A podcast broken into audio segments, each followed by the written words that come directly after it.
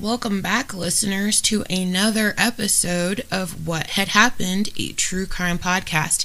I'm your host, Kimberly, bringing you lesser-known true crime stories. How's everyone doing? Spring has sprung here in Anywhere USA. I'm so happy. If you hear any noise in the background, landscapers are landscaping and people are doing people things, but they're being super mindful. I could totally do without the seasonal allergies, especially during a pandemic, but otherwise, I'm so happy for the warm weather and all that comes with it. It's a small feat, but you know, we've had over 100 streams in our first month, so thank you guys. The outpouring of positive messages and inquiries about new content is everything. Don't forget to join the What Had Happened to True Crime podcast group on Facebook. In the group, we share true crime memes and stories. I also keep in communication with you guys on when episodes are going to drop. Normally, it's the day of. Also, don't forget to follow the podcast on Instagram and Twitter. All links are down in the description box. Tell your friends, family, anybody that you know that is into true crime. Make suggestions.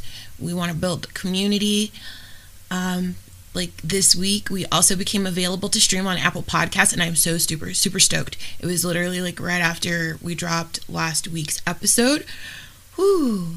So, again, tell your friends and everybody else, that we're now available on 8 platforms. What Had Happened to True Crime Podcast is available on Anchor, Spotify, Google Podcasts, Breaker, Radio Public, Pocket Casts, Apple Podcasts.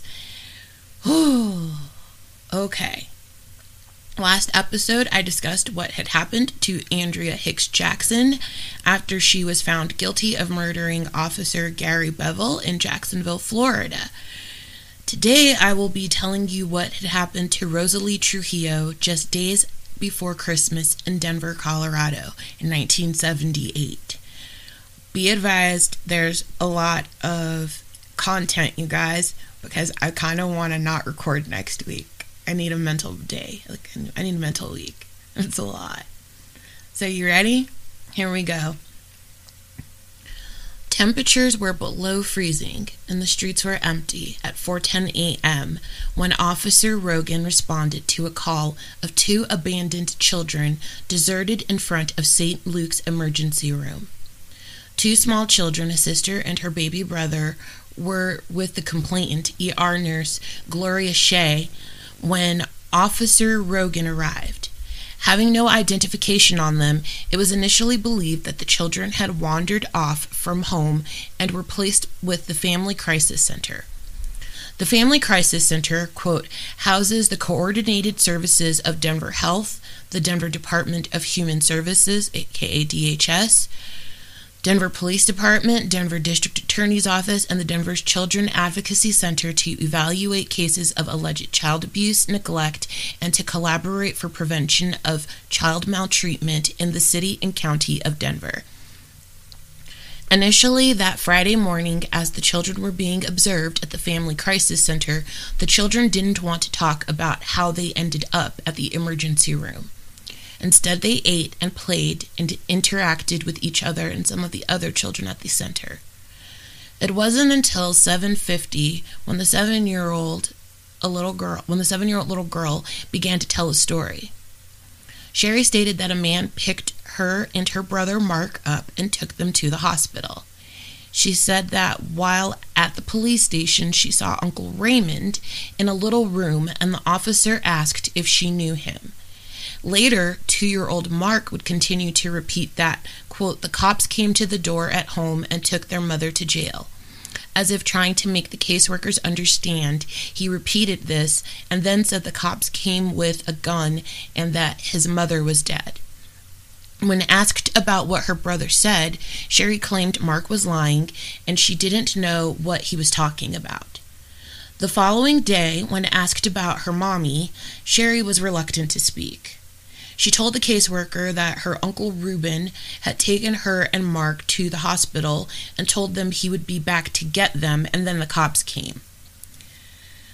2 days later, on December 25th, police and the social workers of the Family Crisis Center would learn where the children had come from and what had happened to their mother, Rosalie Trujillo. When Juanita Johnson returned home from a business trip on December 24, 1978, two things were odd: the eerie silence from the upstairs apartment and the strong, pungent odor permeating her apartment. Juanita thought about the last time she had seen or heard her upstairs neighbors, a single mother with two small children, as she tried in vain to combat the invasive stench with air freshener. At 1 p.m. on At 12:30 on December 25th, Juanita and her guest, Lara Attili, could handle it no longer. Concerned for the deafening silence above and worsening smell bombing her home, the ladies called 911. DPD responded to the 7-apartment dwelling on East 18th Avenue.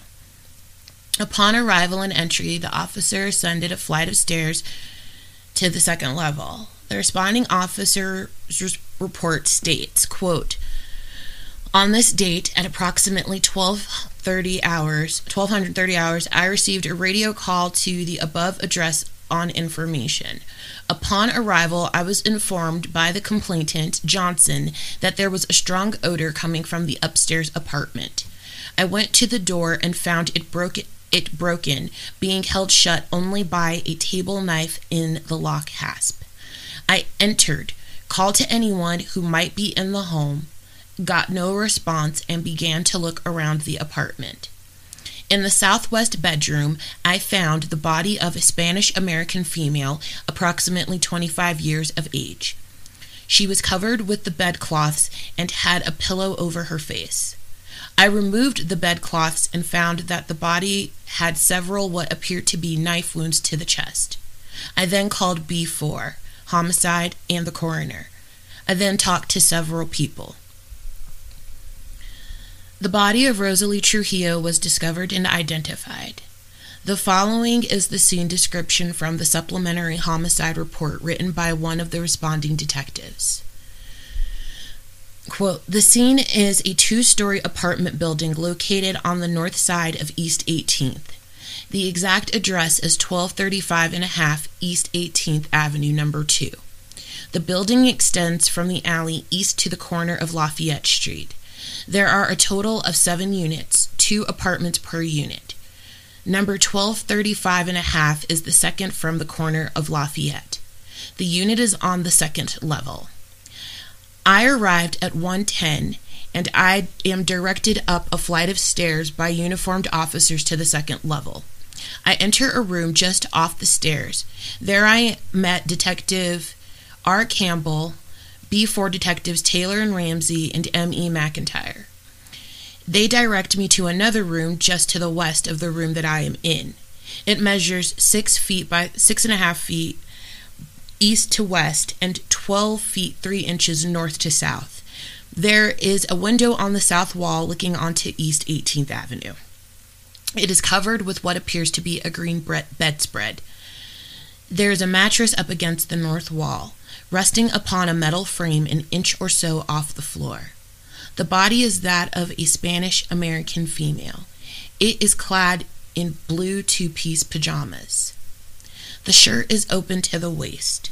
The body is on its back. The legs are bowed in a yogi position, the left arm folded across the chest, the right arm extended to the west. The head is to the north, and the feet and legs are to the south. There are what appear to be multiple stab wounds to the center chest and to both sides of the neck. Some of the wounds are directly to the body, which others pierce the shirt material. The body is cold and stiff to the touch. The mattress is blue and is covered with a white bed sheet. There is a multicolored quilt over the sheet, folded back left to right to expose the body. The body measurements are as follows: 3 feet 6 inches west wall to back, 2 feet 6 inches west wall to left foot, 3 feet north wall to nose, and 6 feet north wall to left foot. There is a white chest in the southeast corner. It contains what seems to be women's clothes. There is a red toy truck in the southwest corner. There is a white bath towel on the northeast corner. In the northeast corner. There are various articles of female clothing on the floor at the foot of the mattress, panties, brassiere, shirt, and blue jeans. The articles are slashed in many places. All items are photographed in place and taken by B4 detectives. The north and west walls are blood splattered up to a level of approximately 2.5 feet. The walls are gray in color and there is a rust-colored rug on the floor. There is an ashtray and a cup next to the east wall. The room and all articles are printed by B4. The victim is ID to myself and Dr. H. Toll as Rosalie Trujillo and an acquaintance of approximate 2 months by downstairs neighbor Juanita Johnson. From here, things begin to ramp up. Detectives interviewed Rosalie's neighbors and asked her mother and brother to make a proper identification of Rosalie's remains at the morgue.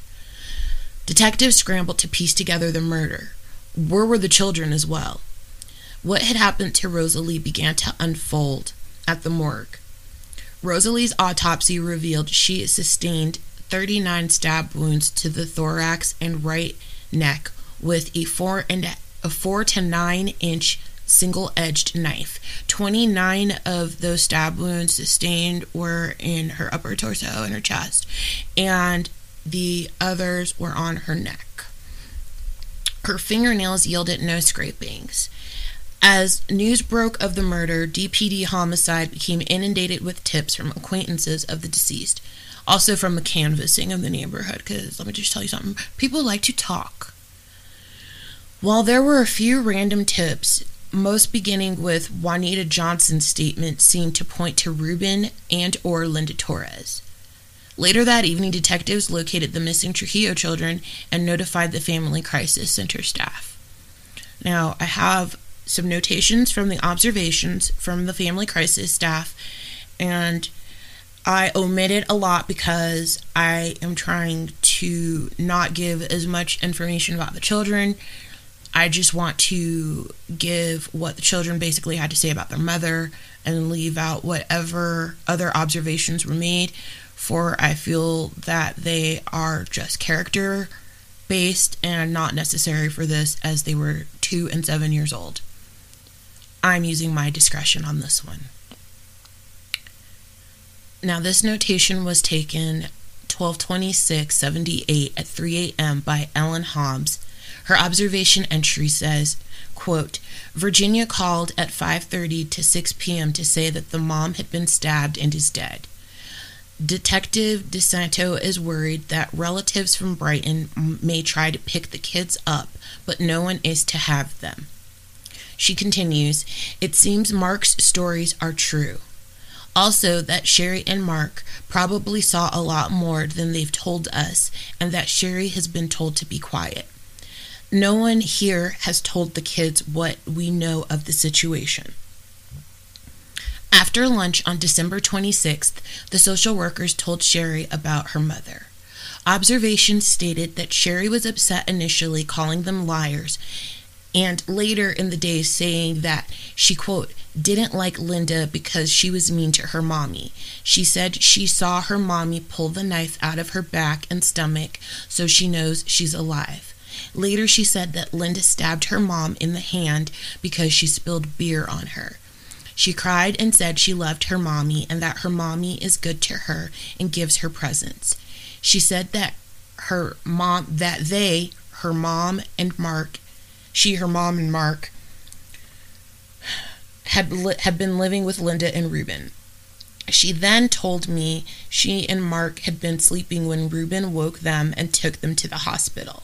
She mentioned that when Linda stabbed her mom in the hand, her mom ran, and this was intelligible, and the police came and took her mom. Her reports are very confusing, reflecting how she feels about the situation. I too feel she is harboring something out of fear. On the 27th, detectives began looking for Linda and Reuben Torres, as there were numerous reports, as well as the children's statements, making the Torreses the last people to be seen with Rosalie. Now, going back over Juanita Johnson's statement, quote, "I've lived here for 2 years. Rosalie Trujillo has lived upstairs for almost 2 months. A guy named Hugh something had moved in with her, but it didn't last long and he moved out. I smelled an odor yesterday and today, and spraying wouldn't help. Today I called the police because I thought something might be wrong. I hadn't seen her in a couple of days, but that doesn't make any difference because sometimes I haven't seen her for days at a time anyways. Wednesday or Thursday night, she had a bunch of people up there and I called the police. It quieted down for a while after they left and then got loud again. But anyway, Rosalie was supposed to move. The manager had put a notice up about a week ago. Rosalie had been wild. That is, she drags any man from the 12-foot inn or even off of the street inn. There's a couple living at 1231 East 18th named Reuben and Linda, and they were there that night. Anyway, that Linda is the one that stabbed her in the arm. I guess it was about a week after Rosalie had moved in. The two of them have been friends since then, and Linda is over here all of the time. That night was the last night that I saw or heard Rosalie because I was away working until yesterday. The other night, I guess it was about 45 minutes after the police had left when it got loud again, and it stayed loud for about another 45 minutes. After that, it was quiet, but I don't hear very well, and so I didn't hear anybody leave. I saw her kids in the daytime that day, but that was the last time. I don't really know where they might be now. All I know is that I couldn't take it any longer with her having Reuben and Linda over here all of the time. I know both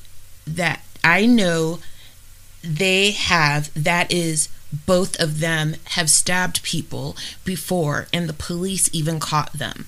The knife that was in the door today was one of hers. She used to always put one in the door because she had broken the real lock, so she couldn't get in." End quote. When detectives delved into the previous stabbing in Juanita's statement, they found this. November 11th, 1978, officers were called to 1231 East 18th Avenue at approximately 11:15 p.m. and they were called because Rosalie needed an ambulance. She had called 911, and the description is kind of dodgy. I think they got the names mixed up here. They said that Linda called for an ambulance, but they also said that Rosalie ran away and called for one, so maybe both did. Anywho, quote, investigation disclosed that an argument began over the victim messing around with someone other than the suspect. The suspect and the victim were one-time lovers. The suspect had gone down to call an ambulance for the victim after hitting her. The suspect and the victim then began arguing, and the suspect stated, quote, "Rose, I'm sorry," and stabbed her in the neck. The victim grabbed the knife, cutting her hand. The suspect then pulled the knife and again stabbed the victim in the left upper arm. The victim ran to 1857 Lafayette, number 15, and called an ambulance. Officers went to 1231 East 18th Avenue, the address of the suspect, and placed her under arrest. The officers obtained the suspect's clothing and placed them in the custodian's office as they were full of blood. The victim had 3 knife wounds, left hand, left elbow, and on the left side of the neck. The knife was not found. 3 days later, on November 14th, 1978, Rosalie would go against the aggravated assault report and claim by stating on record, quote, "She tried to assert that the police arrested the wrong person. She said she went to visit the suspect in city jail November 13th, 1978, and was surprised it was the wrong person. She was questioned further, and she stated that she was trying to get the suspect out of jail, and she did not want to prosecute. She signed the refusal to prosecute to prosecute for him at this time.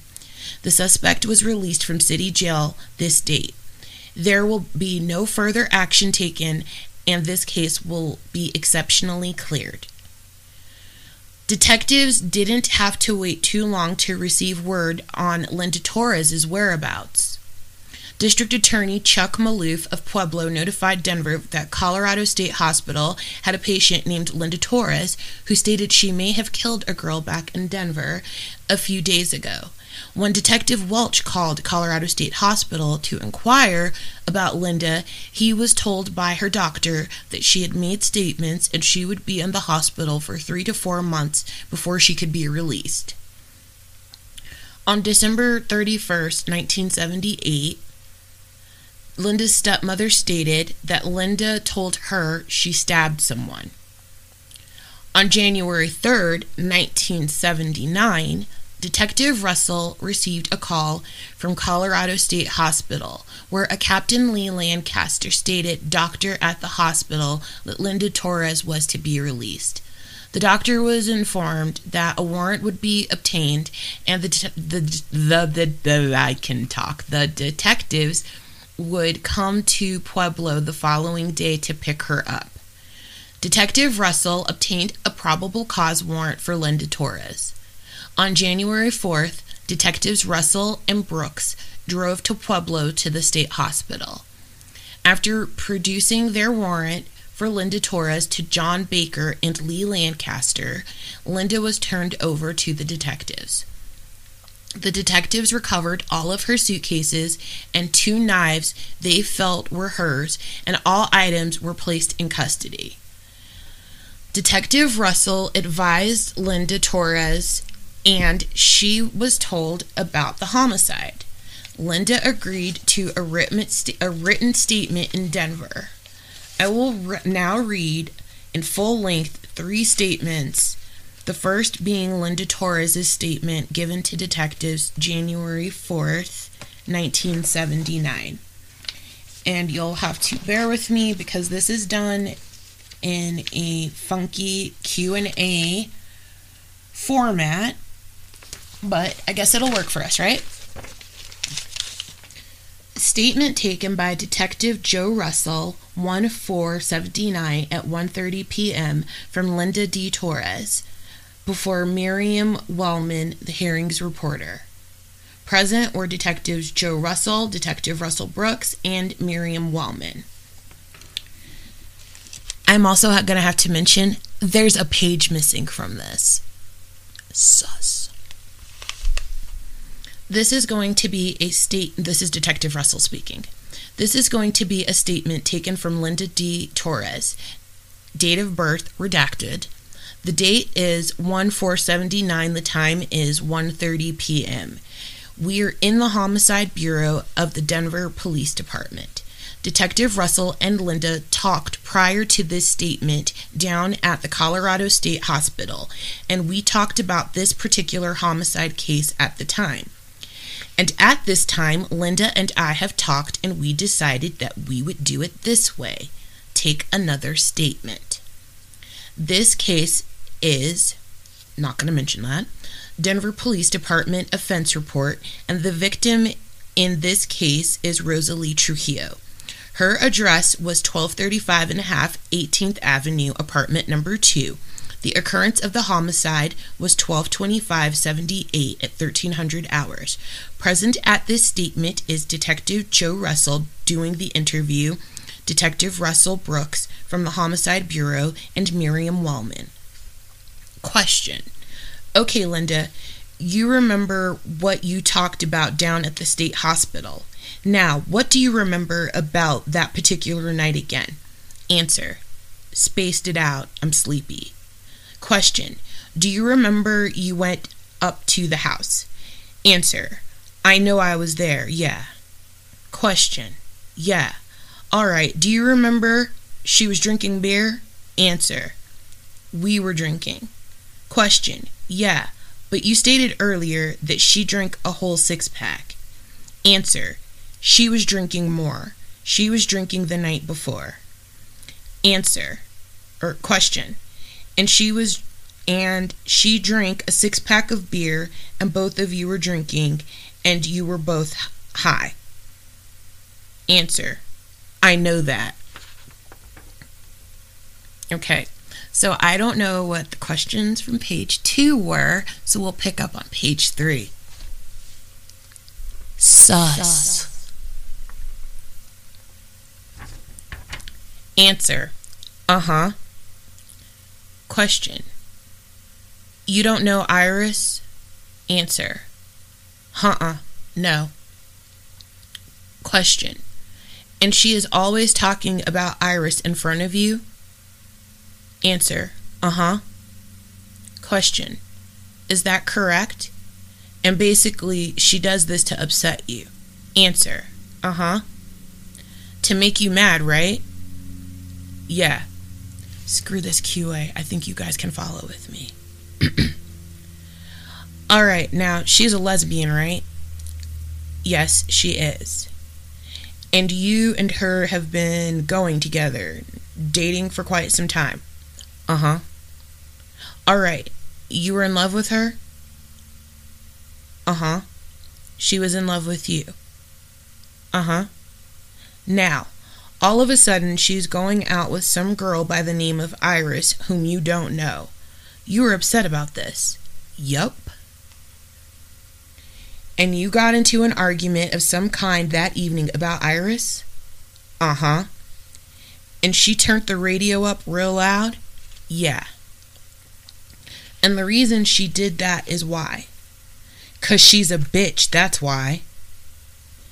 And what other reason? Get me irritated? That's what you told me before. She used to do that to irritate you. Is that right? Yeah. What happens now?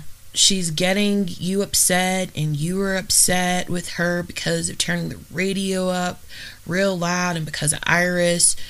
So she's on the bed now sitting. She's sitting down. Sitting down on the bed? Drinking all that beer real fast. Real fast, all right. And that's the 6-pack you were talking about? Started screaming about stop drinking all that beer she had been drinking, she was drinking earlier. Okay, so, I don't know what to say. Pardon me? I know what you're saying. She was drinking the beer and stuff. She got up. She was still bitching about Iris. Used to bitch about her and bitch about me. Then turned the radio up real loud. Started dancing to the radio. I told her to turn it down and she wouldn't. So she waited a while, kept it up, turned it up loud.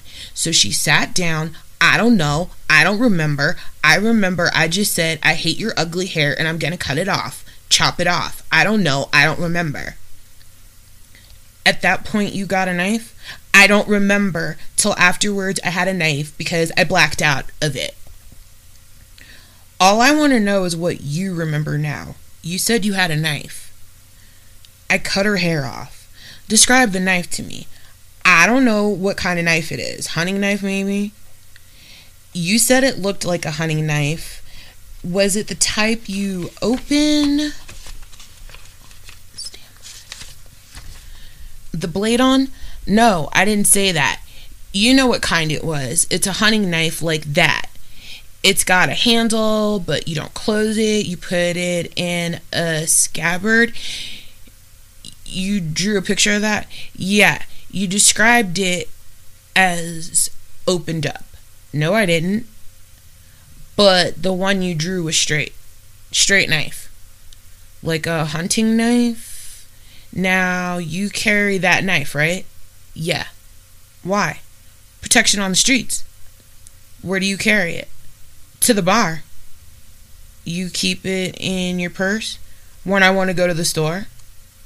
The knife is how big? And she demonstrates. Is that the blade now or the whole knife? The whole knife. It's got a black handle? Question? Black handle with red and silver. Silver blade? How wide is the blade? Like that? Demonstrating. about like that, maybe, and she demonstrates, I don't know, not real wide anyway. That's all we know. All right, now, what happened to that knife? I don't know. You don't know. Okay, now, is that the knife you used to cut her hair off? Uh-huh. Now, is that the knife you used to stab her with? I don't know. You don't know. You don't remember that. I just remember it after it was happened. I just remember it afterward is what happened. Let's go now to afterward. Afterwards, now she's lying on the bed, and you see a bunch of blood. You're trying to turn everything around, aren't you? I'm not turning anything around. I don't know what she was lying on. I didn't tell you she was lying in a pool of blood or whatever. She was lying on the bed. Is that correct? Lying on the bed. She wasn't breathing. I tried to take her pulse, no breathing. I felt on her stomach. She wasn't breathing. And you said before there was blood on her. Was there or wasn't there? There was blood. There had to be blood. I guess, but I didn't say that. You did. Whatever you want to say, I don't care. Afterwards, I just freaked out. I don't know. What happened after that? Now? I don't remember. You don't remember the kids being there? No. You don't remember that at all? No. Where did you go after that? Back to my sister's house. What's your sister's name? Do I have to say? You don't have to say. I already know. Well, you already know Loretta Marquez. I don't know if you know. You went there. What happened after that? I don't know. I probably went to bed. Okay, and do you remember after that now? What happened with Reuben? Him, I don't want to discuss. Him, you don't want to discuss. Okay. Why didn't you want to discuss Reuben? Because I haven't seen him. You're telling me I'm already copping out to murder, okay? I don't want to talk about Reuben. This we talked about before. We'll leave Reuben out of there. Okay. Anything else? That's all. That's all. That's all you remember? I remember watching it on TV Christmas night. Where were you at? My sister's. What happened when you watched it on TV? I just got freaked out, I suppose, running around the house. Okay, and what did you do? I couldn't believe it. Did you tell your sister about it? No. No, okay. When did you end up going to the state hospital? The next day, Monday. Monday? The 26th. No, the 26th after that. So you want to tell me how you got there? No. So you got to the state hospital and you turned yourself in? No, I went there for detoxification.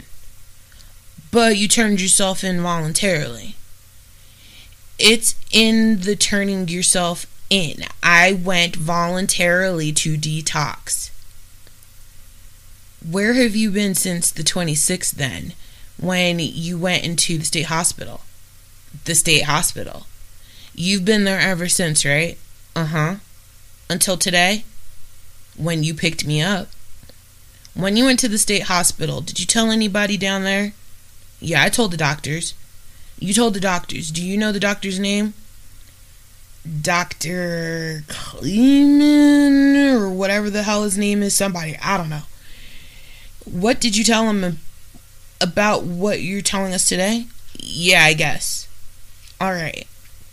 That's all I got to say. No more. You don't have anything else to say about it? No. I didn't have nothing to do with those kids. Don't blame me. I understand that. You don't know how the kids got to St. Luke's Hospital or anything. No. I understand that. Well, I don't have any more questions. You got anything else to say? No. End it here.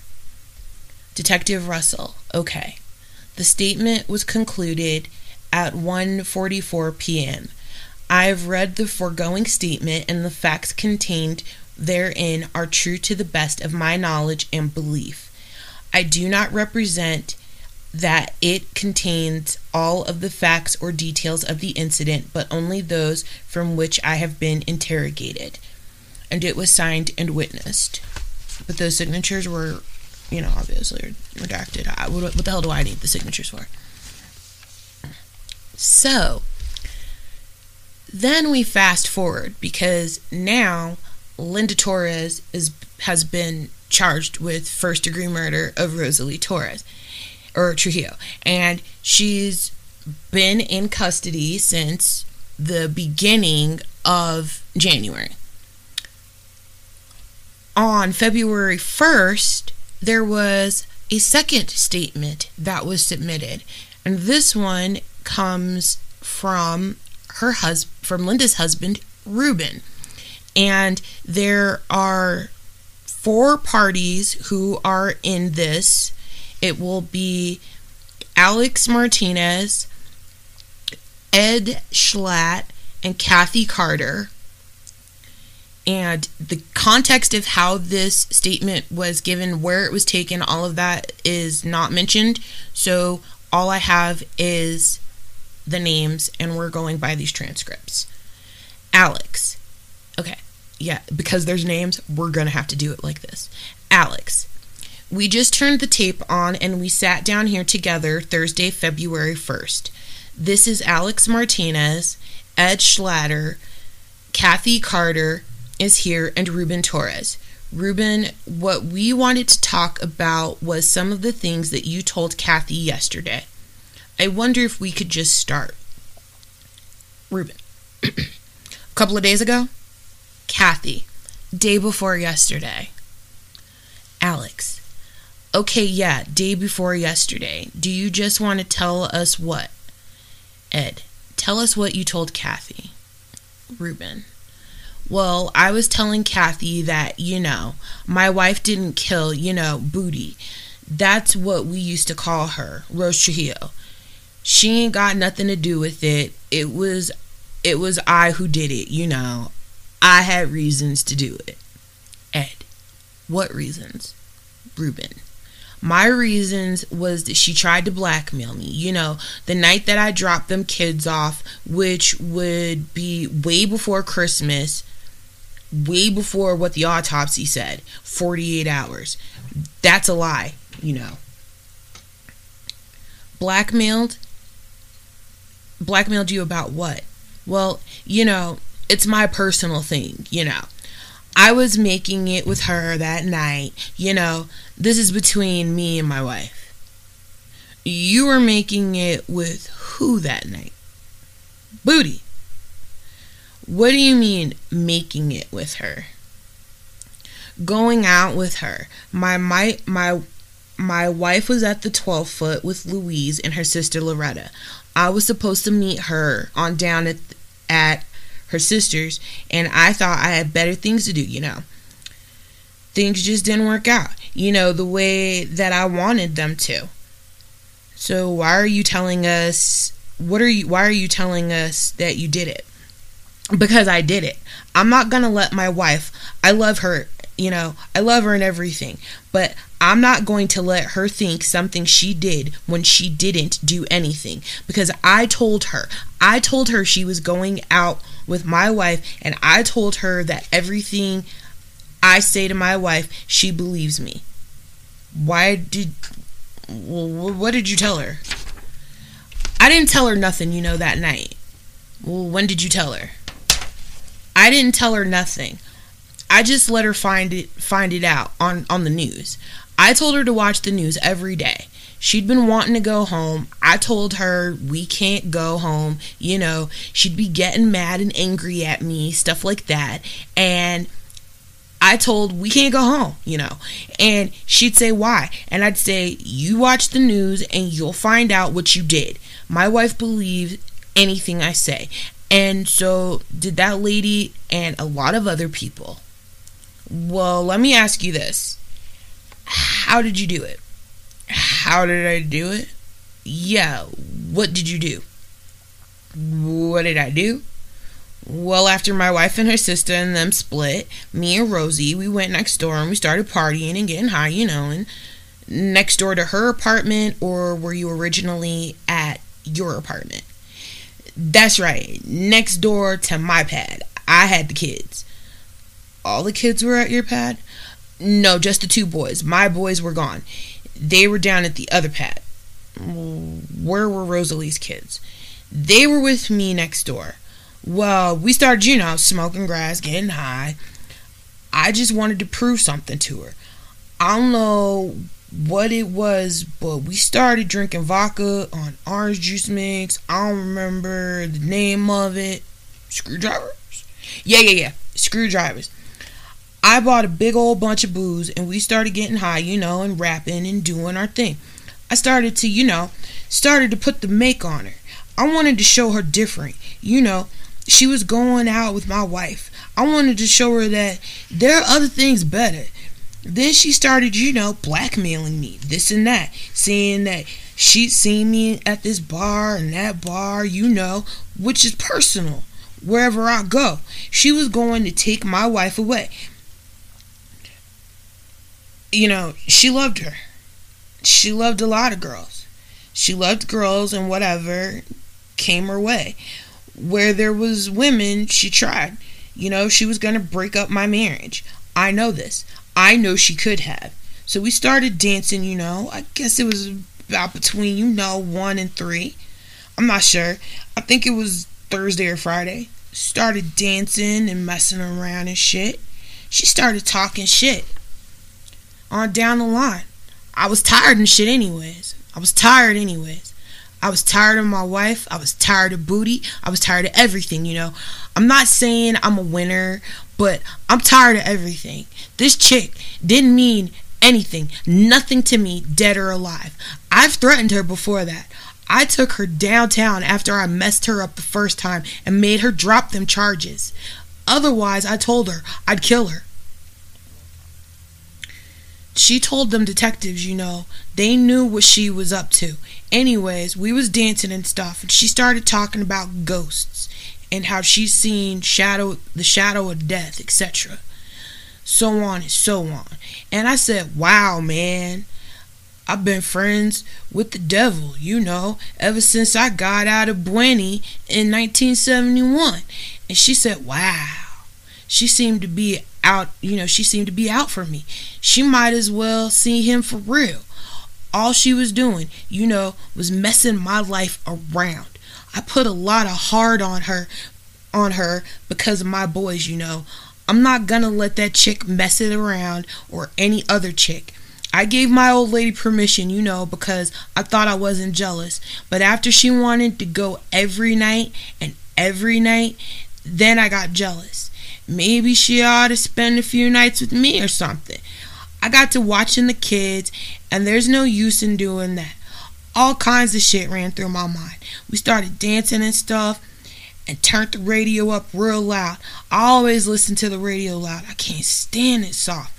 She got angry and started talking shit about this and that. Said, you know, she couldn't stand you sleeping with your old lady, doing this and that in your own house. That wasn't my thing.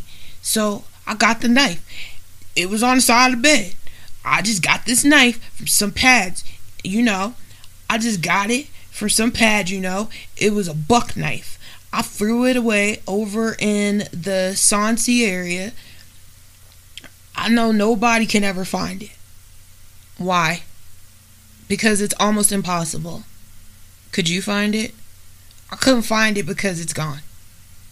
The knife in the shirt? That's right, it's gone. Now, when you say buck knife, what do you mean buck knife? It was shaped like that, kind of like that, you know, sort of in like that, illustrating. A hunting knife. Not the kind like you open up. No, it was a hunting knife. How long was it? Illustrates. How long was the blade? Illustrates. About 8 inches long.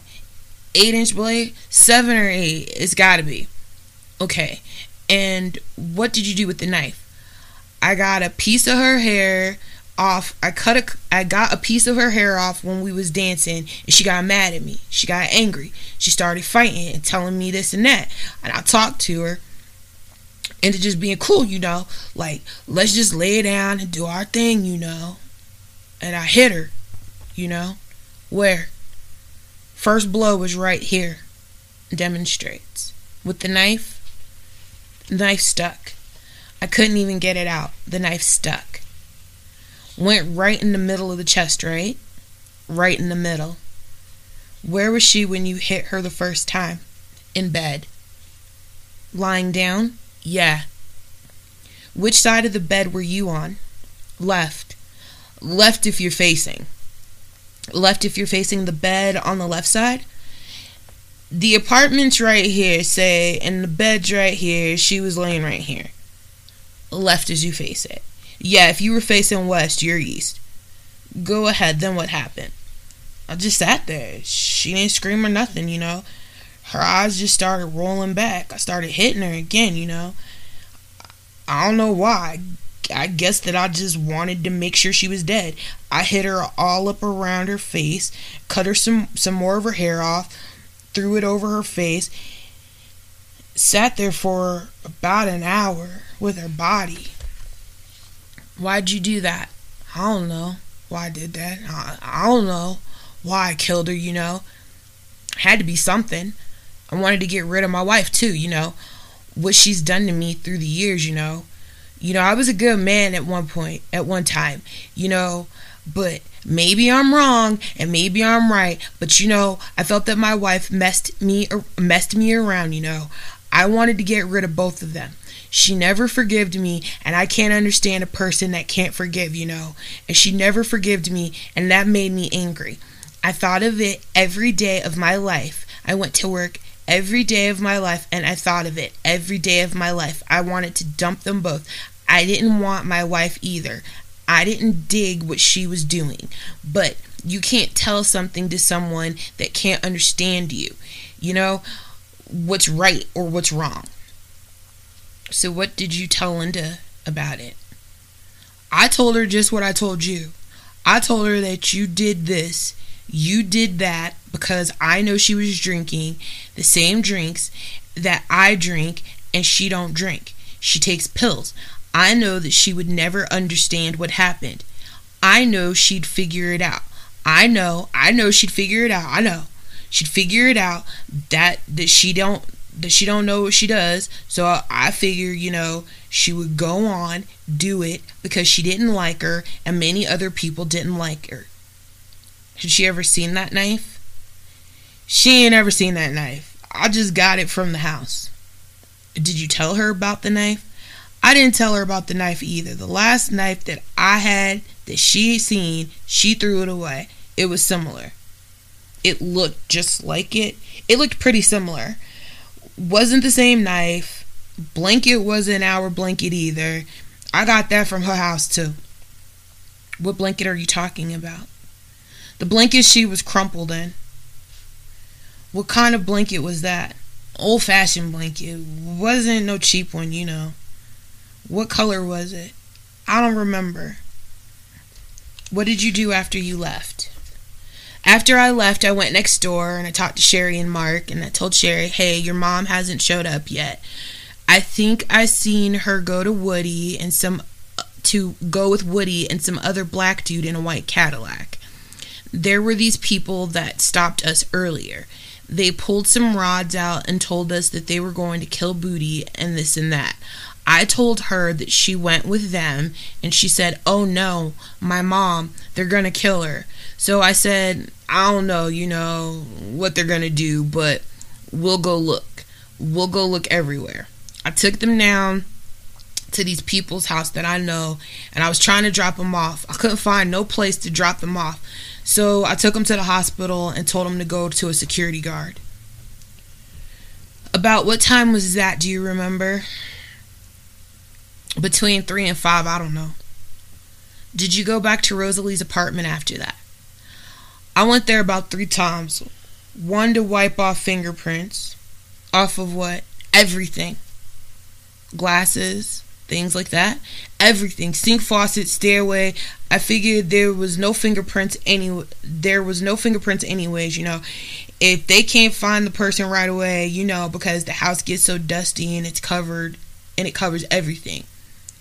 And you say that the knife and the clothes are gone. What did you do? My shirt and my knife. What was the matter with your shirt? It had a few blood stains, not much. Did she bleed a lot? She must have. She's dead. Was there a lot of blood all over the place? Not necessarily. I didn't pay attention. I was satisfied with what I had found. That's not my bag, you know. What are you telling us, though? What I'm telling you is that because I don't want my wife to do something that she ain't done, that's why. So what do you want? I want my wife to be free.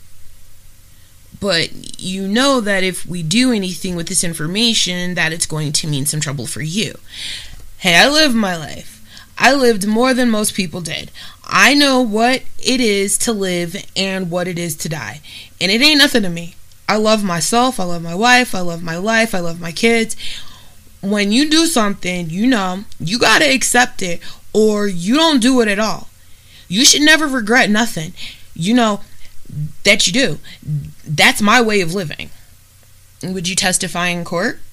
I would testify, you know, for the better or for the worse or whatever. I know what I'm doing. I live my life. I've seen more than most people seen. I've been everywhere, you know. I enjoy it and I accept it, you know. When it's time for me to leave, I'm going to leave. What do you expect would happen to you if you testified to this in court? I don't care what's going to happen to me because I can leave whenever I want. I don't have to stay anywhere. What do you mean leave? Leave, you know, I can go back to Mother Nature. Nobody owes any land or houses, you know. They own us. I'd be happy, you know, because I got something inside of me that nobody else got. Do you want us to tell the police or the district attorney about this? Yeah, I don't care what you do with these tapes. I did it. Then if I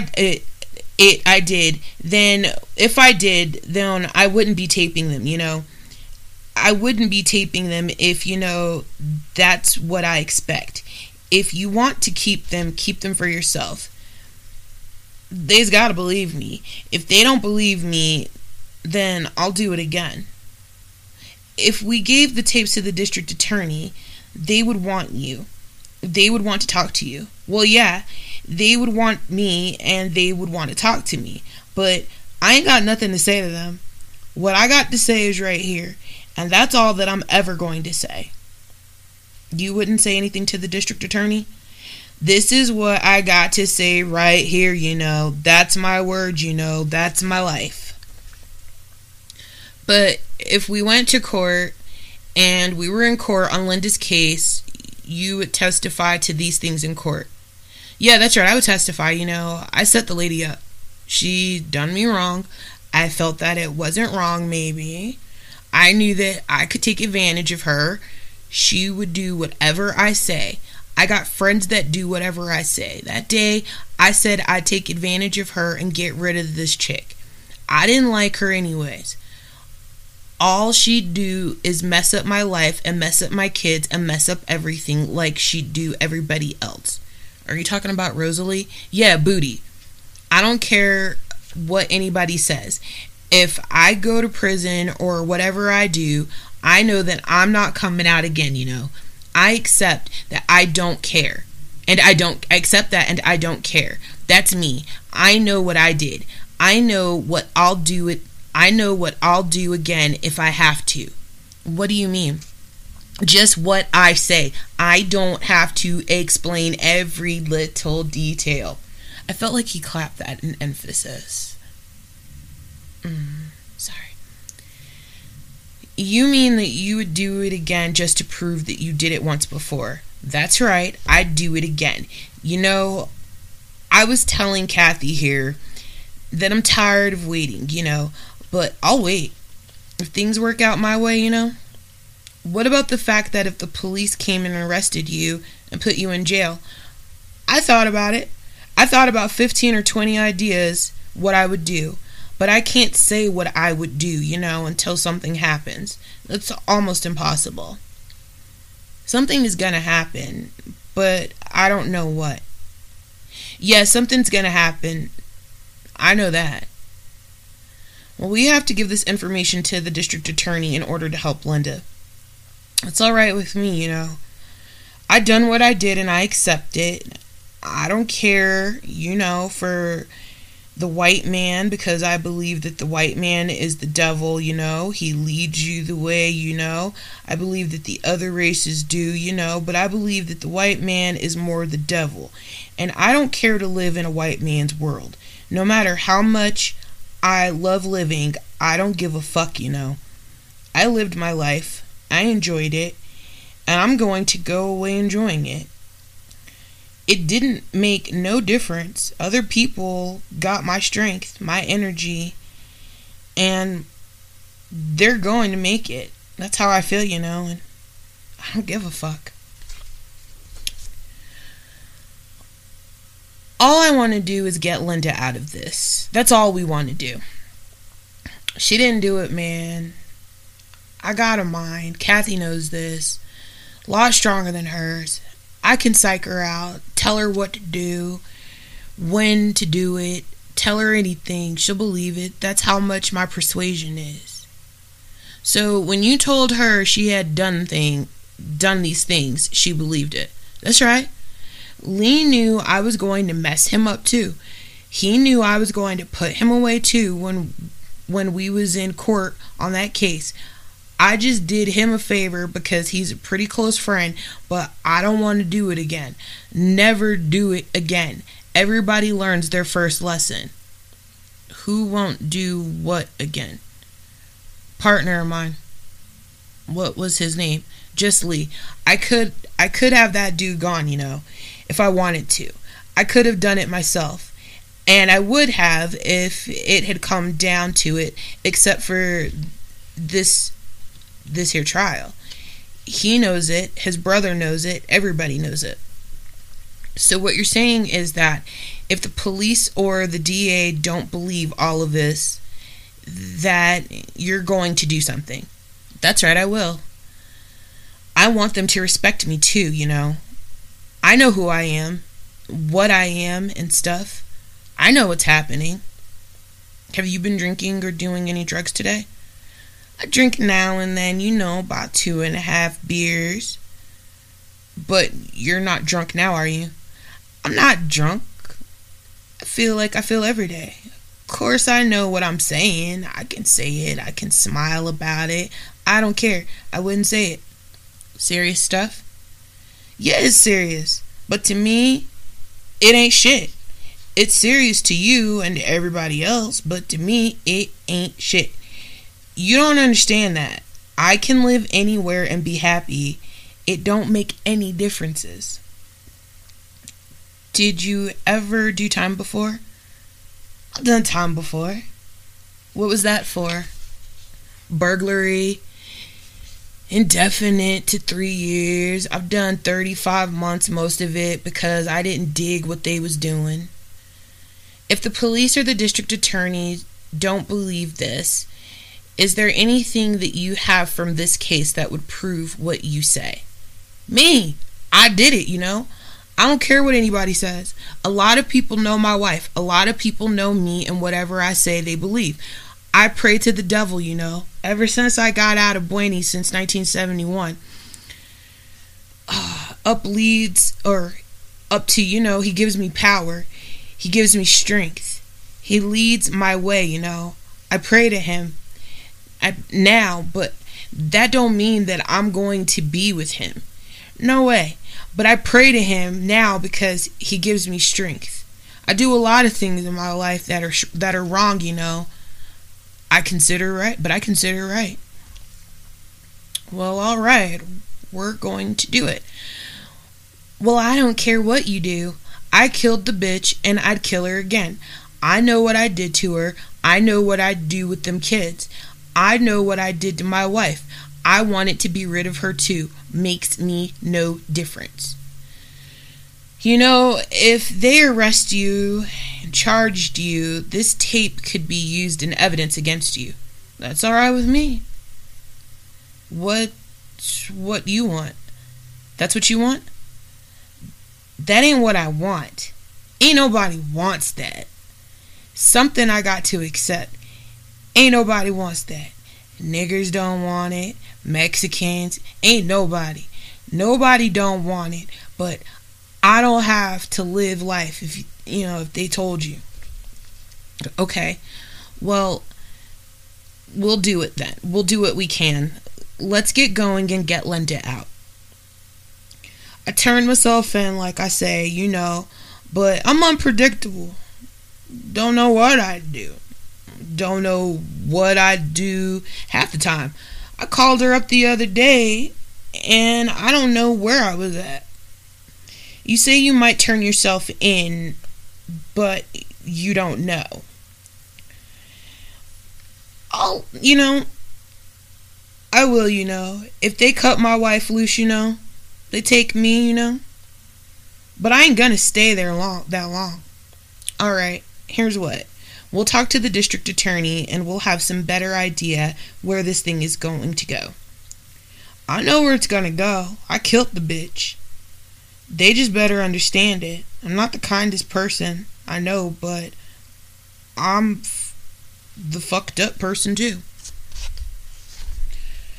So, after giving that statement on February 1st, the Denver Post posted an article about the upcoming trial for Linda, and it was dated for February 24th, which is the same day that the day after our final statement comes in from Reuben Torres. Okay, so on the 23rd, which was a Friday, Linda appeared in court. While she was in court being arraigned, Reuben stood up and proclaimed that he was the one who killed that lady. Now here is the formal statement that was taken at 1:30 p.m. by the Detectives Bureau. That's another doozy, you guys. You ready? Another statement taken by Detective Russell. Okay, this is going to be 22379. This is going to be a statement from Reuben R.C. Torres, Sr. Time is 1:30 p.m. This is in reference to a homicide, the Trujillo homicide, which occurred 1235 East 18th Avenue. The homicide occurred on 1225 of 78. Reuben, you'd been advised of your rights. I'm going to read your rights to you, okay? You have a right to remain silent. You understand that? Yeah. Anything you say can be used as evidence against you in court. You understand that? Yep. You have the right to talk to a lawyer before questioning and have him present during questioning. You understand that? Yep. If you cannot afford a lawyer, one will be appointed for you before questioning. You understand that? Yeah, I do. Do you understand each of these rights as I have read to you? Yeah. Knowing my rights and knowing what I am doing, I now wish to voluntarily talk to you. You understand that, right? Yes, I do. Form signed by Detective Russell and Mollahan. Okay, Reuben, I want to go back to the Trujillo case. You know which one, right? Yeah, I know. Booty's case, okay. Booty, is that what you call Linda? No, Booty is Rosie Trujillo. You know her by that name then? Known her long before that. You've known her long before that? Do you know where she was living? Yeah. Whereabouts? Next door. We lived 1233. I think she lived 1235. And you lived in 1233. Yeah, a house down. You lived in the same apartment complex? Yeah. And how long have you been living there? About a month after she followed us. Who's us? Rosie Trujillo, and she followed me and my wife and our kids.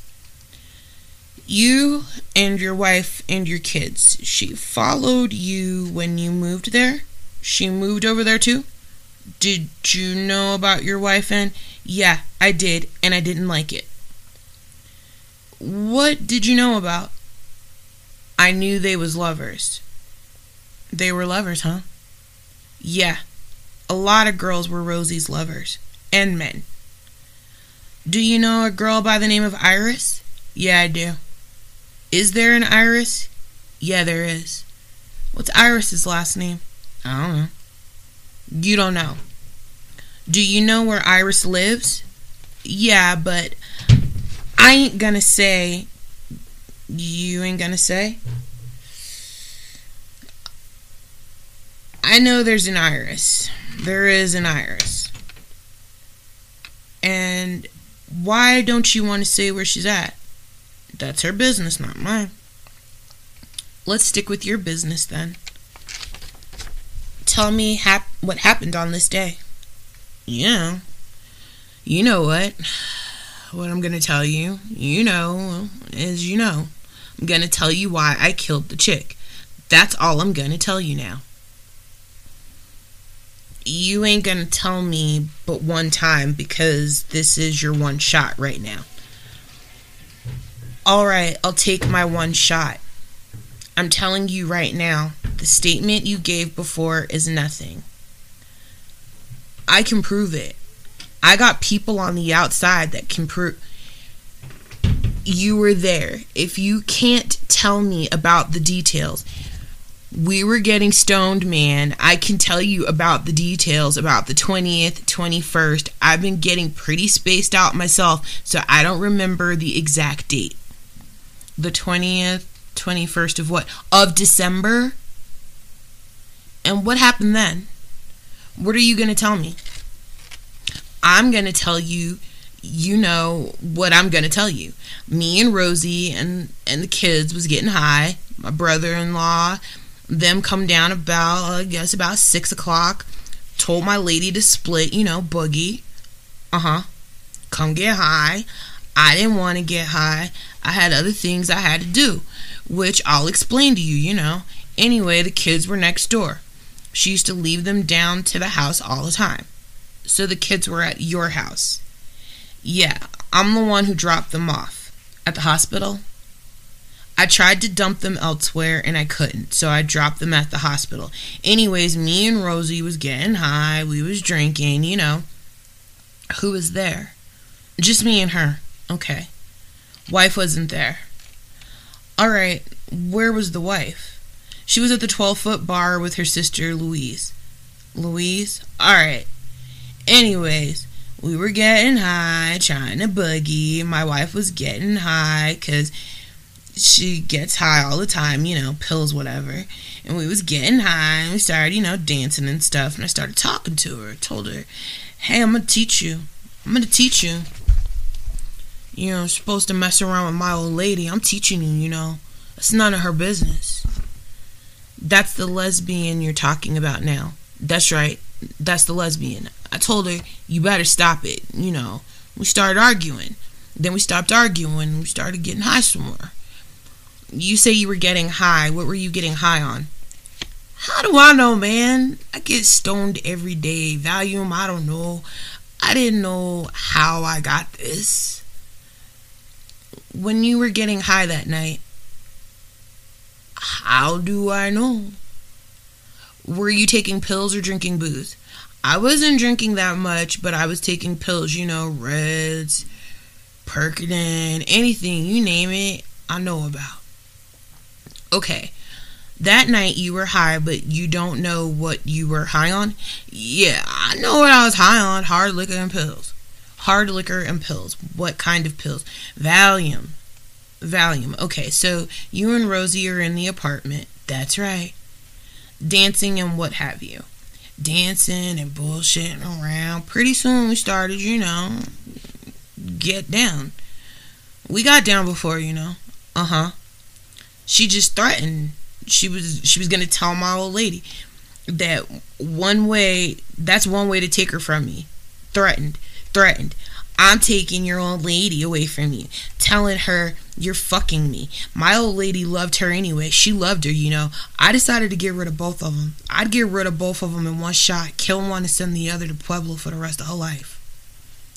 So what happened when you're dancing with her and talking and getting down? What happens?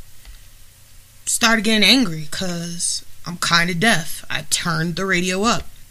I turned it up. She turned it down, but I turned it up. So what happened then? Grabbed a knife I had right beside the bed. A knife she stood over me with a couple of times. That night? Not particularly that night, but she stood over me with that knife and told me I could kill you anytime I want to about laying with the lady in front of me. Same knife? Same knife. I know what kind of knife it was. Wide handle. If I was right, it was demonstrating the shape like this, like a blunt knife or something. Wasn't so long, you know. I just got the knife that's, you know, right, you know, the knife from a man named Joe. From Joe, huh? He got it that night. What color is the handle? White, you say? I don't remember. You don't remember what color is the blade. Natural color, you know, it's a silver. Silver colored. How long is the blade? Say it's about that long. Demonstrates. How long is that? About 7.5 inches. Okay, and about how wide is it? About like that. And he demonstrates. About how wide is that? About 2.5 inches. Okay. So we got about an inch wide, 7 inches and a half long, white handle. I don't know if it's a white handle or what, you know, but it's been so long, man. My head's been elsewhere. My head ain't been down here. My head's been elsewhere. I can't describe. Does the knife fold up? I know it didn't fold up at all.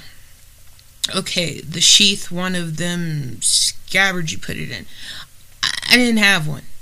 You didn't have one? You brought the knife with you? I didn't bring it with me. I threw that knife away. No, you brought it with you that night. Yeah, it's always up there. So you didn't bring it with you? I didn't bring it with me. It's always up there. You didn't bring it with you. It's always there. Doesn't make sense. No, it makes sense to me.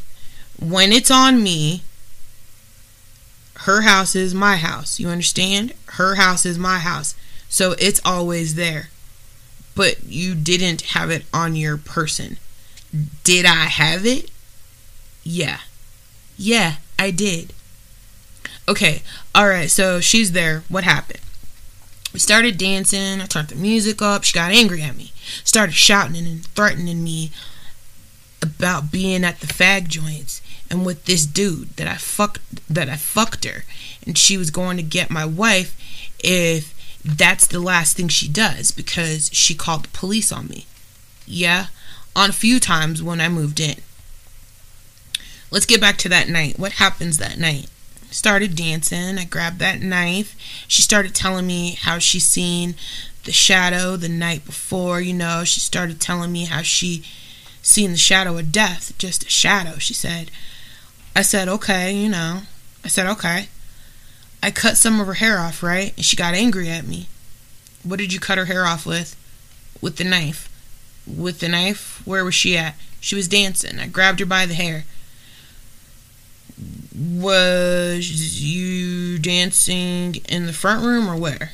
Yeah, that was the only room we were dancing. Where did you cut her hair off? Just cut her hair. You don't know? I don't know. So what happened after you cut her hair off? Start fighting and arguing. Physical? No, not physical. Not physically, no. Just talking back and forth. She's too good. Alright, what did she have on when you was dancing with her? I don't remember if it was my blue pajamas. You know, I'm pretty sure it was my blue pajamas. I'm pretty sure it was my blue pajamas because I gave her those blue pajamas, you know. I didn't give them to her. My wife gave them to her. I'm not sure, man. I was fucked up, man. I was messed up. What happens then after you cut her hair off? I stabbed her. The first stab, you know, probably killed her. Where did you stab her? That night, the knife got stuck up her. In her chest? You're indicating her chest? It got stuck. The first time you stabbed her, it got stuck? It got stuck. I couldn't pull it out for a while. Where did you stab her? In the front room there? I don't know. Right where she was at. Where was she at? I don't know. Didn't you find her? I'm asking you. If you found her, you know where she was at. In the bedroom? Yeah. In the bedroom, huh? I guess you could call it in the bedroom. What was in the bedroom? What do you mean? What was in the bedroom? It was in the bedroom. Do you mean the deal on the floor? A mattress on the floor? Jacked up with one of my blankets and a thin blanket. Is that where she was? She was there, laying there. Whereabouts? On the bed. On the bed? Yep. You're sure? Where else could she possibly be? I don't know. You're telling me you were there, so what else happened then? That's it. I started fucking her up. What do you mean by that? I started stabbing her. Everywhere. Stabbing her up on the deal here, right across. What do you mean a deal up in here? Where's that around the neck? Everywhere from here on up. From there on up, huh? From the breast on up? I ain't too exact, man. Huh? I'm not too exact. How do I know? I was just doing it. She threatened me. So what did you do then? I choked her. I checked her eyes. I checked her pulse. Wasn't cold enough, so I kept doing it. That's what I did. She wasn't cold enough? What do you mean by that? She didn't seem dead enough to me. So you just kept doing what? Kept stabbing her. And you only stabbed her in the front, huh? I don't know. I stabbed her all over. I stabbed her in the neck, too. In the neck, too? That's right. How many times did you stab her? How do I know? You don't know? Could have been 5, 10, 15, 20, 25, 30 times. I don't know. You don't know. Ain't got no idea. What else did you do? I stood there for about 2 or 3 hours. Sat there. Where was she at all this time? She was by the bedside, beside me on the bed. Was she stretched out there sleeping or what? She was dead. She was dead, huh? What position was she in? If I remember, I grabbed one of her legs. I crossed them. I covered her, threw a blanket over her. I'd take them off and look at her again and check her again and throw the blanket over her. And I kept doing that, you know. Shit, I don't know. I just blanked out, man. I said, I'm going to get my wife, too. Same thing for fucking me around. She got no business fucking me around. Okay, so where did you go? Went back to the kids. Then I went down to Sandy's. Where? I went next door to check on the kids. And then, I split down to Sandy's. And I told Linda. I said, hey, man, did you fuck somebody up or what? And she said, no. I said, are you sure you didn't fuck up Rosie? You were pretty fucking stoned. She said, no. I started arguing with Sandy and Louise, and I split, you know, because I didn't stay in one spot. I just move.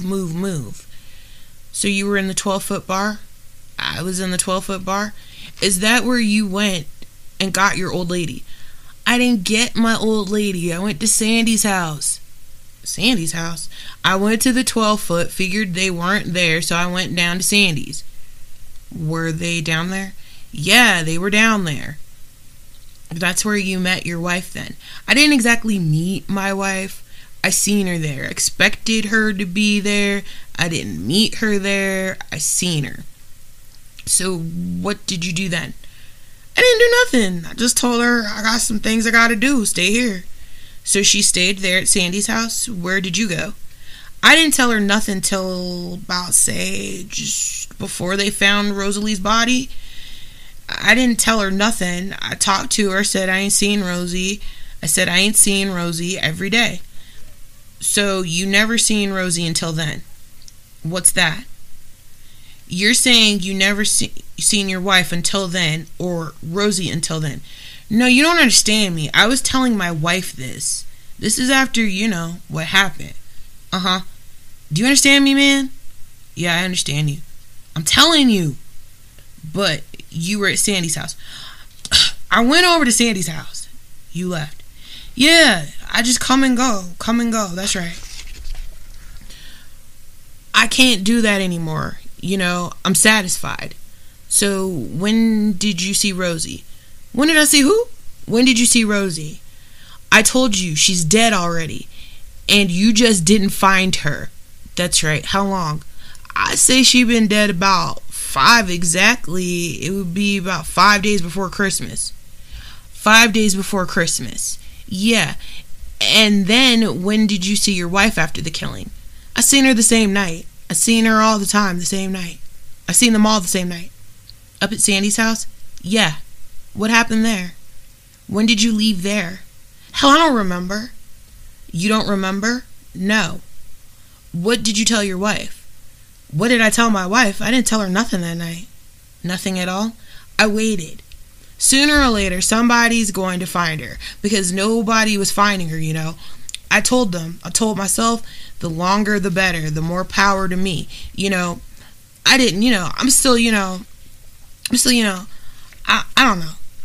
Tell me what then, if, you know, you waited 5 days, you never talked to your wife? I talked to, no, you're trying to put it around. I talked to my wife. I didn't talk to her about what you're trying to say. I talked to her about, I'm not trying to say anything. I'm trying to find out what happened. You went to Sandy's house. You seen your wife 5 days later. I didn't see her 5 days later. I seen her that night. What did you do then? I had a case down there. I brought a friend down there and I split again. I told a friend, "There, let's go with me. I gotta dump something off." I dumped a purse off, you know. I think some of her clothes off. I dumped a lot of things off. I didn't dump the weapon off. Something with blood on it. Uh-huh. Okay, so what happens after that? When did you go back to get the kids? I don't know, maybe about shit. It was getting pretty early in the morning. It was getting early in the morning. Where were the kids? At my house, where I left them. The kids weren't there when the homicide went down. They were there when they were next door. That's what I'm saying. They weren't there. I told them their mama split. Their mama split with Woody and some black dude threatened to kill them. There was a lot of people threatening to kill this chick. I threatened her even before that. I put a .38 to her head. I made her come up here and say what she did, but that's not so. I know what's so, all right. What happened after that? When did you take your wife down to Pueblo? I don't know the exact date. I took her down to Pueblo. I talked to a certain party. I said, say so-and-so did this and did that. She didn't know. She was always telling me, are you sure? Are you sure? And I said, yeah, I'm sure. I've been with the lady a long time. I know what I can do to her. You told the lady your wife killed? I don't know what she knows is what I told her. What did you tell her? I already told you. What did you tell her? The part you know. You don't know, do you? I do know. Then tell me. No, I'm telling you like it is right here. I'm telling you that's cool enough. But you don't know. You prove me different. I can prove different. I got people on the outside that can speak up. I don't care about the people on the outside. I don't care about me. You haven't convinced me at all. I ain't going to convince you. I know what I did. I ain't got to convince nobody. I'm talking to you like a man, straight to your face, man. You know, trying to be cool or nothing. I know what happened, and I don't know what happened, man. Yeah, I know that part. 'Cause my head was doing, you know, I'm not trying to be cool with anybody. You know anything else about the homicide? Know anything you want to know. But when you fuck with my head, I can't understand, you know? You know, when they fuck with my head, I don't understand that. It just sends my trip, you know? It sends me somewhere else, man. You high? I always get high. You high now? A little bit. What are you high on? A couple of beers. On a couple of beers, huh? That's right. You shoot heroin? Maybe. Do you or don't you? I don't. You don't? Okay. You got anything else about this homicide you know about? I know anything. Is this all you know now? I know anything. You got anything else more than you want to add to this statement? Except I didn't like the bitch. I think she was a bitch. She tried to take my wife from me. She ain't taking nobody away from me. Was your wife near the body? I don't think so. Laughs. You know she wasn't with you when it happened. No. How could she be? I don't know. That's what I'm asking. She wasn't there. It was just one-on-one. You and her, huh? Yeah. Kids were next door and your wife was down at the 12-foot bar. As far as I know, she was. Next you seen your wife, she wasn't down. She was down at Sandy's house? Don't. You can't put it next time I seen my wife. The last time I seen my wife. There was about 3 or 4 times, maybe 10 times down at Sandy's house. I understand that, but the first time after the homicide, you found her down at Sandy's house. I didn't find her. I knew where she was at. How many times did you visit her out at the jail? I've been there 3 times, in and out of the jail. In and out of the jail? Yeah, in and out of the jail. That's when we had her out there. You went and visited her? Yeah. How about down in Pueblo? I was down there every other day. Every other day? Yeah, I was trying to convince the doctor she needed help and stuff. They believed me. So it's your contention she didn't need help. It's something that you planted in her mind that she did. Yeah, I can plant in my lady's mind. When a woman loves you, they do anything. Kind of like a Charles Manson thing. Ain't no Charles Manson thing. It's my thing. Just your thing, huh? It's me. Anybody else you can plant things in their mind? I don't regret anything else I've done. You kill any more people besides her? I ain't gonna say nothing. That's all, huh? Yeah. Anything else you can add to this statement now? If it be necessary, I put as much in that's going to be put in because I know I'm the only one that knows. I'm asking you, are you telling me all you want to tell us? Yeah. I've told you all I want to tell you for now, but I can verify, I can back up all my words.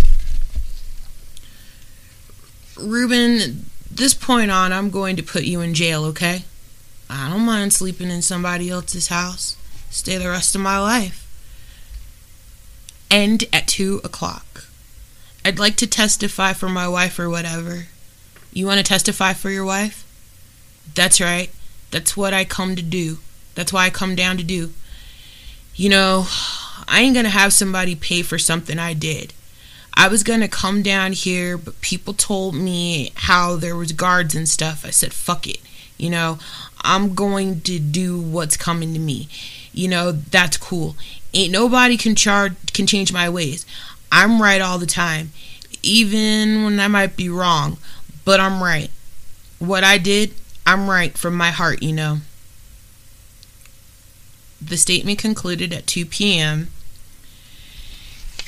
and there was nothing else to be found in this 50-plus page file that I have.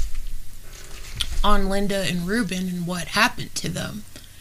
So here's my favorite part, because I've been sitting on this case file for some years now. My interpretation of what had happened. What had happened is this. In the 1970s, lesbianism, homosexuality, all of that was taboo. It was not a good look to be in a homosexual relationship or a lesbian relationship.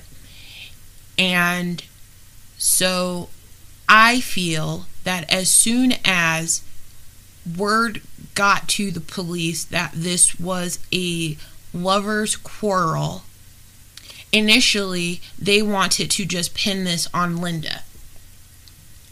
Here's what I also believe. I also believe that on November 11th, 1978, when the initial attack happened on Rosalie by Linda, I believe that Reuben gaslighted that. I believe that he was the reason why, because Linda said in the police statement she apologized to Rosalie as she was stabbing her. I am almost certain that Reuben had gotten into her head, stirred some shit up about this Iris person or whatever the problem was, and used the lover's quarrel, which if Reuben didn't know that Linda and Rosalie were like head over heels in love, okay, there's two ways that I see this. He either got in Linda's head and somehow that fight happened and Reuben was involved, or when Reuben witnessed his wife acting in a heat of passion over her lover, he was enraged. When he saw how spicy she got, willing to stab this woman and also say that she was sorry and that she loved her, and then go run to go get her help, he was mad because she wasn't stabbing him. As fucked up as that may be, she wasn't stabbing him and professing her love for him. I also believe in my heart of hearts that there are more than the Trujillos who are victims. Linda Torres was also a victim. She was a victim of her husband. Her husband gaslighted her. Her husband threw her under the fucking bus. Her husband allowed her to think that she killed her true love, planted seeds in her head based off of her past actions. It was easy for her to believe that, well, fuck, if I stabbed her once, I probably did it again. You know, using her substance abuse issues and blacking out as a way to use mind control and brainwashing. Also, she was a product of, oh my God, Stockholm Syndrome, what the fuck? Okay? When he said she'd do anything I told her, he literally said he was like the fucking Pied Piper, like R. Kelly or some shit. I'm not with that. No.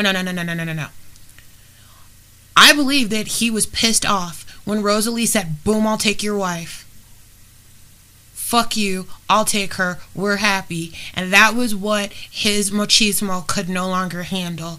This was the 70s. He flat out said he wasn't going to let some quote-unquote bitch take his old lady. With that kind of thinking, it was easy for the police to just jump on the bandwagon that Linda did it. You had multiple reports from people saying that Linda was the aggressor. But when I looked back at Linda's criminal record, nay. Linda's criminal record was more so like runaway shit or penny ante burglary. She didn't do things to just be like violent. I believe that the violence was stemmed from her husband. Also, this was a fucked up love triangle because Rosalie was having sex with Reuben and Linda. And I'm sure that at first it was perfectly fine with Reuben because everybody was getting high, everybody was grooving, free love and all that good shit. But when his old lady and Rosalie started catching feelings, and then Rosalie quote unquote followed them from whatever neighborhood they were in, had left her, you know, her marriage had broken up. I know a little bit, but I'm not, I, you know, I, what I found is sketch, and so I'm not going to go into too much detail on it, but when Rosalie had moved, she allegedly followed them, and everything was fine until it no longer was. I hope that Reuben was the one that ended up being the person who was found guilty of this, and I hope that Linda was able to get on with her life and get a lot of help, because her man was fucked up. He gaslighted her. He made her think that she killed somebody. Like, can you imagine, like, having somebody tell you, oh, you don't remember what you did? And you're just looking at them like, what are you talking about? And you can see that they are genuinely confused. And they have no idea what you're referring to. You know, in the meantime, they're like, well, she's like, well, where's my love? Have you seen my love? Have you seen Rosalie? Have you heard from the kids? And I mean, the children. That was a horror. To drop the children off at the emergency room, I believe, was an act of kindness. I'm glad that he did not make this a triple homicide instead of a singular. I wish it hadn't been a singular, but, you know, I'm glad that the children were at least dropped off at the emergency room. I'm sad that it took a few days to connect the dots, but when you're dealing with a 2- and 7-year-old, it's very difficult, and it was the holiday season. I mean, there's just so much tragic in this story altogether. It, you know, wowzers, guys. Yeah. I mean, this is a long episode. We are at an hour and a half on this because that's how in depth this sucker is. I wanted to give you guys something that was super long that would tide you guys over for the next week. So I'm gonna wrap it up right here and say, hope you guys have a great Easter weekend if that's what you observe. Have a great spring weekend if you're not observing of Easter. Have a great weekend in general. It's a beautiful day in the neighborhood. Don't go killing people.